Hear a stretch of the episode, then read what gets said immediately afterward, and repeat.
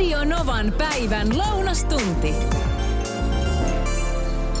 Oi, oi, oi, kyllä kuule teki hyvää viikonloppu mökillä ja oli muuten aivan mieletön kuu lauantai ja sunnuntai välisenä yönä. Siis ihan kuin olisi ollut jotkut tällaiset niin kuin hopeiset valot päällä. Se oli ihan siis uskomaton se valo, superkirkas, mutta ei ollut vielä täysikuu silloin lauantai ja sunnuntai välisenä yönä. Eikö täysikuu ollutkin viime yönä? Miten mulla on tällainen käsitys? Vaikuttaako sulla täysikuu nukkumiseen? Tätähän kuulee tosi usein tämä, että mä, mä nukuin niin huonosti, kun oli täysikuu viime yönä. Mä en itse, mä en koe, että sillä olisi mitään vaikutusta, mutta mä tiedän ihmisiä kyllä, jotka sitten tota aina sanoo. Ja itse asiassa mun tytär sanoo aamulla just noin. Mä nukuin kyllä varmaan tosi huonosti, tai nukuinkin tosi huonosti, koska oli täysikuu. Otetaan tähän itse asiassa Tiinan ääniviesti. Se menee näin. Joo, siitä täysikuusta siis niin kuin mulle ei kyllä vaikuta se sillä lailla, että silloin kun se täysikuu itse asiassa on, vaan se vaikuttaa ennen sitä täyttäkuutta. Esimerkiksi öö, niin kuin nyt oli viime yönä täysikuu, niin mulla niin kuin, öö, noin viikko sitten niin kuin alkoi vaikuttaa, että täysikuu on tulossa. Monelta on kuullut sama juttu, että ei se varsinainen täysikuu, mutta ennen sitä. Mä en ole ikinä kuullut tota, mutta nyt kun mä katselen näitä viestejä, niin kyllä. Tänne on tullut paljon samasta aiheesta. Muun muassa Meri laittaa WhatsAppilla 0806000, että ennen täysikuuta vaikuttaa noin viikon. Nukun niin sanotusti silmät auki. Täysikuun jälkeinen yö nukun todella hyvin. Myös uuden kuun ollessa taivaalla nukun erittäin huonosti. Sitten Krisu soitteli tänne studioon. Kuule tuosta kuuhulluudesta sen verran, niin. että vaikka on monin tavoin hullu, hulluksi luettu, mutta ihan järkevien kirjoissa toistaiseksi. Niin. niin tuota, kyllä, mä, kyllä mä huomaan sen, että niin kuin mun ei tarvitse katsoa edes niin kuin kalenterista, että mä näen unista jo se, että minkälaisia unia mä näen. Mä tiedän, että okei, nyt on musta kuu, kun nämä unet on tämmöisiä. Ja sitten kun on täyskuu, niin ne unet on niin niin spektaakkeleita, että ei ole mitään rajaa. Älä viitti. Ai se vaikuttaa noin. Sä oot jotenkin tosi herkkä sitten. Lu- no, luulet sä, että se on sitä? En mä tiedä, mä oon vaan vähän outo vissi, mutta mä oon huomannut, että niin kuin unen laatuun vaikuttaa sitten, että jos mä herään keskellä yötä ilman mitään syytä, niin tuota, mun ei tarvii kuin katsoa sitten sitä lähimmästä ikkunasta, että okei, no siellä on se täyskuu sitten, möllöttää suoraan sisään. että mun ei tarvii edes katsoa kalenterista tosiaan sitä, että milloin se on täynnä ja milloin se ei. Että se unet näyttää sen mulle, että okei, tämä on mustan kuun uni, tämä on täyden kuun uni. Uskomatonta. Hei kiitos Krisu, oh. kun soitit. Lounastunti. Ai mille naura? No sille, että tämä meni niin mielenkiintoiseksi. Okei, otetaan Karin viesti uudestaan. Kari laittoi viestiä, että hei Lapin läänissä juoksee 210 000 poroa ja muut elukat päälle. Ei se ole kuule se yksi hirvi aitojen välissä, kuten siellä stadissa. No tähän meni kuule etelässä. Meni tunteisiin, joten Jokke laittoi ääniviestin. Täällä etelässä on se 210 000 hullua ratissa. Siellä pohjoisessa teitä vain yksi. Näinpä näin. No ei tässä muuta. Moi moi. Pohjonen vastaa Jokelle. Täällä pohjoisen teillä on vain se yksi hullu silloin, kun on etelän loma-aika. Ai, ai, No Harri liittyy Oulusta mukaan. Onneksi asuu tässä etelä- ja pohjoisen puolessa välissä, eli Oulussa, niin meilläpä on nuo kaikki on hullut kuskit ja on porot ja hirvet ja kaiken maailman eläimet, sun muut. Sun muut.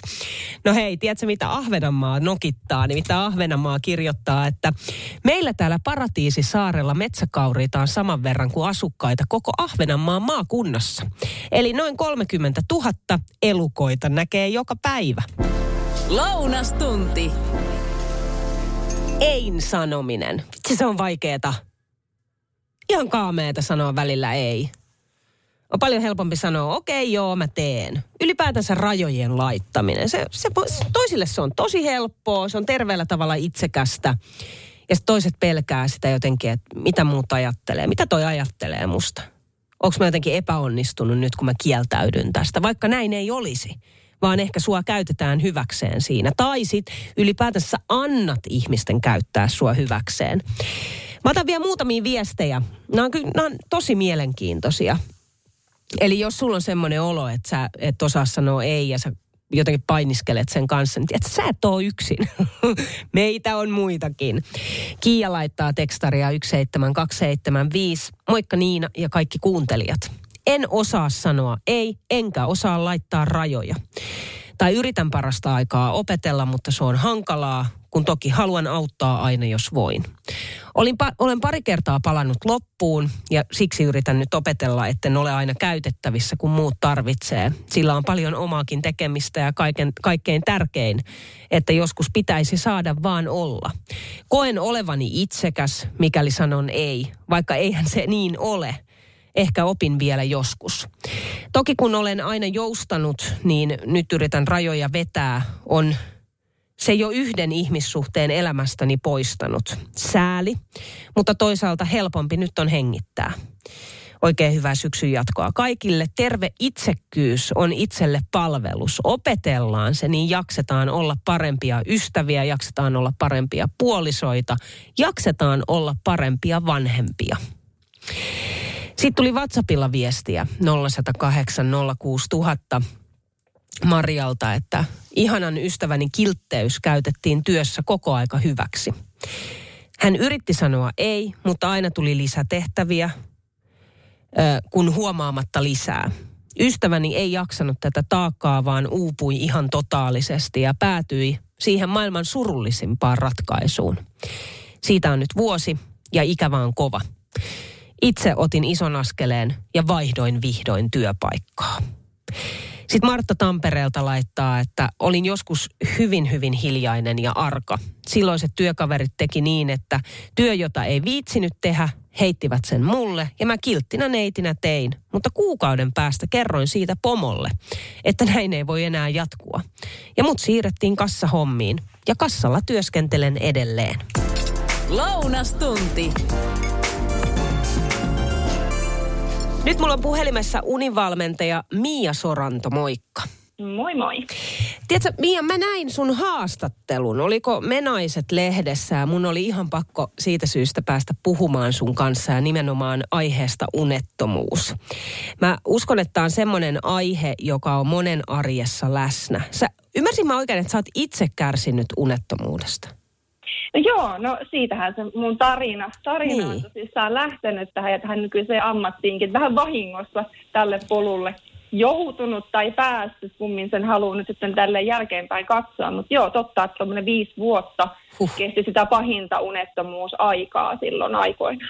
Miten sä oireilit? M- m- miten, millaista se oli, se pahin aika, se viisi vuotta? Se on, se on pitkä aika kärsiä uniongelmasta. no joo, ja toki on, olihan se aaltoilevaa. Että niin. niin varmaan kaikilla meillä unettomilla, siellä on hyviä jaksoja ja nousi semmoinen toivo aina siitä, että kyllä tämä tästä, että kun mä vaan tässä näin niin kuin jaksan uskoa tai porskutan eteenpäin, niin tämä vähän niin kuin ratkeaa itsestään, mutta näinhän sitten ei kuitenkaan käynyt, että loppua kohden sitten ne pitkimä, pitin, niin kuin pisin unettomuusjakso oli varmaan puoli vuotta, milloin mä muistan, että semmoiset virkeät aamut mahtu yhden käden sormiin, että mä olisin tuntenut siis oloni levänneeksi.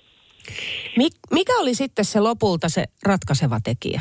No, niin paljon kun mä sitä asiaa yritinkin kuitenkin ratkaista kaikin keinoin, niin jotenkin sitten ehkä tämmöinen niin vähän absurdikin ajatus, että se itse tekeminen ei oikeastaan niin kuin ollutkaan se ratkaisu, vaan irti päästäminen. Mä, mä lopetin yrittämisen.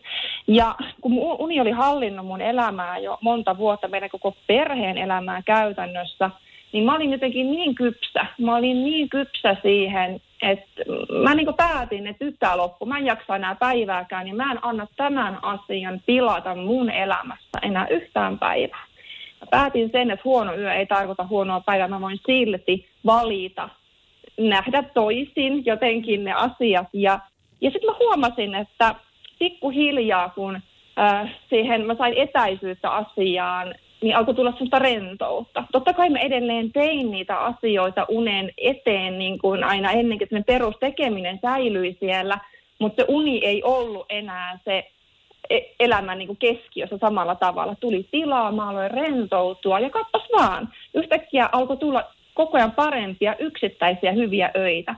siitä alkoi luottamus luonnolliseen uneen ehkä kasvaa itselle ja syntyi semmoinen positiivinen kierre. Ne, jotka kärsii unettomuudesta, niin missä kohtaa sun mielestä asialle kannattaa alkaa tekemään jotain siinä omassa arjessa, esimerkiksi jotain muutoksia tai muuta? Onko se niin pari yötä, puhutaanko me viikosta, puhutaanko me en, niin pidemmästä ajanjaksosta? Toki se vähän riippuu siitä oirekuvasta, mutta jos tota, vaikka ne olisi siis viikossakin satunnaisia öitä, mutta jos nyt on säännönmukaisesti joka ikinen viikko, tai jos ehkä elämän laatu alkaa kärsiä siinä malliin, että alkaa, niin kuin mä kerroin tässä, että uni alkaa mm. vähän niin kuin pyörittää ja hallitsee sitä elämää.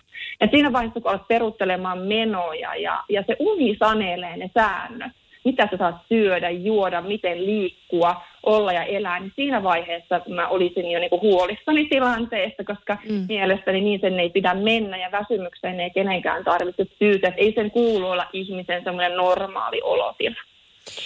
Mitkä kaikki asiat aiheuttaa sit unettomuutta? No kyllähän se varmaan ai, ai, aikuisikäisillä työtä käyvillä ihmisillä, niin stressi on siellä taustalla, mm. vaikka se suoraan nyt ei välttämättä uneen, uneen aina liitykään, että, että onhan meillä paljon, paljon ihmisiä, maapallo täysin, jotka tekee hyvin haastavaa, vaikeaa työtä esimerkiksi, ja silti he nukkuu ihan hy- hyvin, tai sitten heillä on lääkitys kohdallaan, en tietenkään voi tietää, mitä taustalla tapahtuu, mutta tota, sanoisinko näin, että, että stressi ja, ja työperäinen, tietysti totta kai meidän elämäntyyli on hektinen ja, ja me vaaditaan itseltämme hirveän paljon nykyyhteiskunnassa. Toki ne vaatimukset voi tulla myös ulkopuolelta, että se on vähän semmoinen haastava kombo ja siinä kyllä elämän tota, hötäkässä se unikin sitten saattaa hävitä. Univalmentaja Mia Soranto tähän loppuun vielä kaikille niille, jotka tällä hetkellä nimenomaan kärsii siitä unettomuudesta ja se vaikuttaa siihen omaan arkeen, niin onko sulla jotain, mitä sä haluaisit sanoa kaikille heille? No se, että ei, ei pidä luovuttaa. Ja niin kuin tuossa aikaisemmin mainitsinkin, että väsymys ei ole normaali osa elämää. Ei siihen tarvitse tyytyä. Ja, ja mä tiedän, että tuolla on valtavasti tietoa saatavilla ja, ja moni tästä tilanteesta kärsivä varmasti sitä tietoa kahmi oikein kaksin käsiin, niin kuin itsekin tein, oli kirjallisuutta, sellaisen nettiä, keskustelupalstoja, etsin epätoivoisesti sitä ratkaisua ja, ja kuitenkin vaan tilanne paheni koko ajan.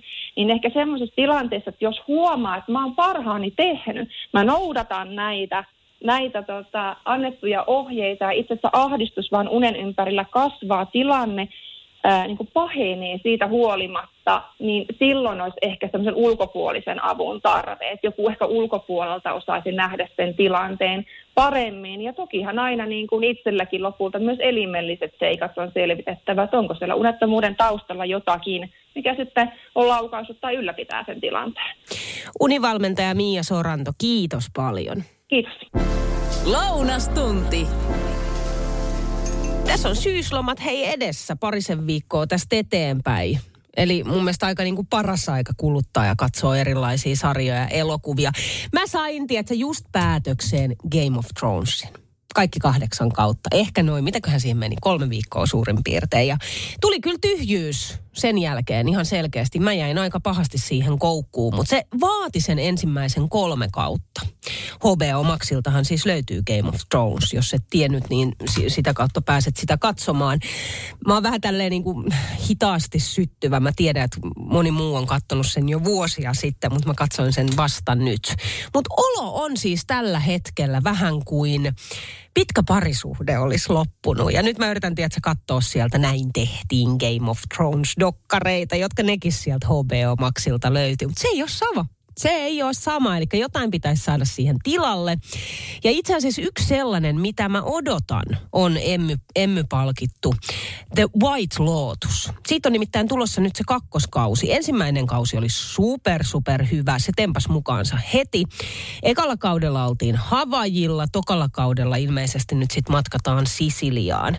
Eli tämä sarja kertoo X määrästä ihmisiä, jotka lähtee reissuun ekalla kaudella todella Havajille. Ja kaikki asuu tällaisessa hotellissa ja siinä seurataan näiden ihmisten reissaajien arkea, ihmissuhdekiekuroita sekä sitten sen lisäksi hotellin henkilökuntaa samalla. Siinä on tosi hyvää huumoria, draama-komedia-sarja ja nyt siis tokakausi todella tämän kuun vikapäivä HBO Maxilla. Inkku, suuri Game of Thrones-fani, laittaa tänne viestiä WhatsAppilla 0108 06000, että hei, Game of Thronesin jälkeen samaa genreä olisi House of the Dragons. Joo, se kertoo suvusta, joka Game of Thronesissa on, mutta 200 vuotta ennen ikään kuin Game of Thronesin alkua. Inkku sitä kovasti suosittelee. Tiedätkö, mä oon, mä oon yrittänyt katsoa sitä. Mä oon, mä oon ehkä kolme, kolme jaksoa pystynyt tässä nyt kuluttamaan tätä kyseistä sarjaa. Se ei iske. Se ei, se ei jostain syystä, mä en saa niin kuin sitä, siihen sitä sellaista samanlaista innostusta. En tiedä sitten.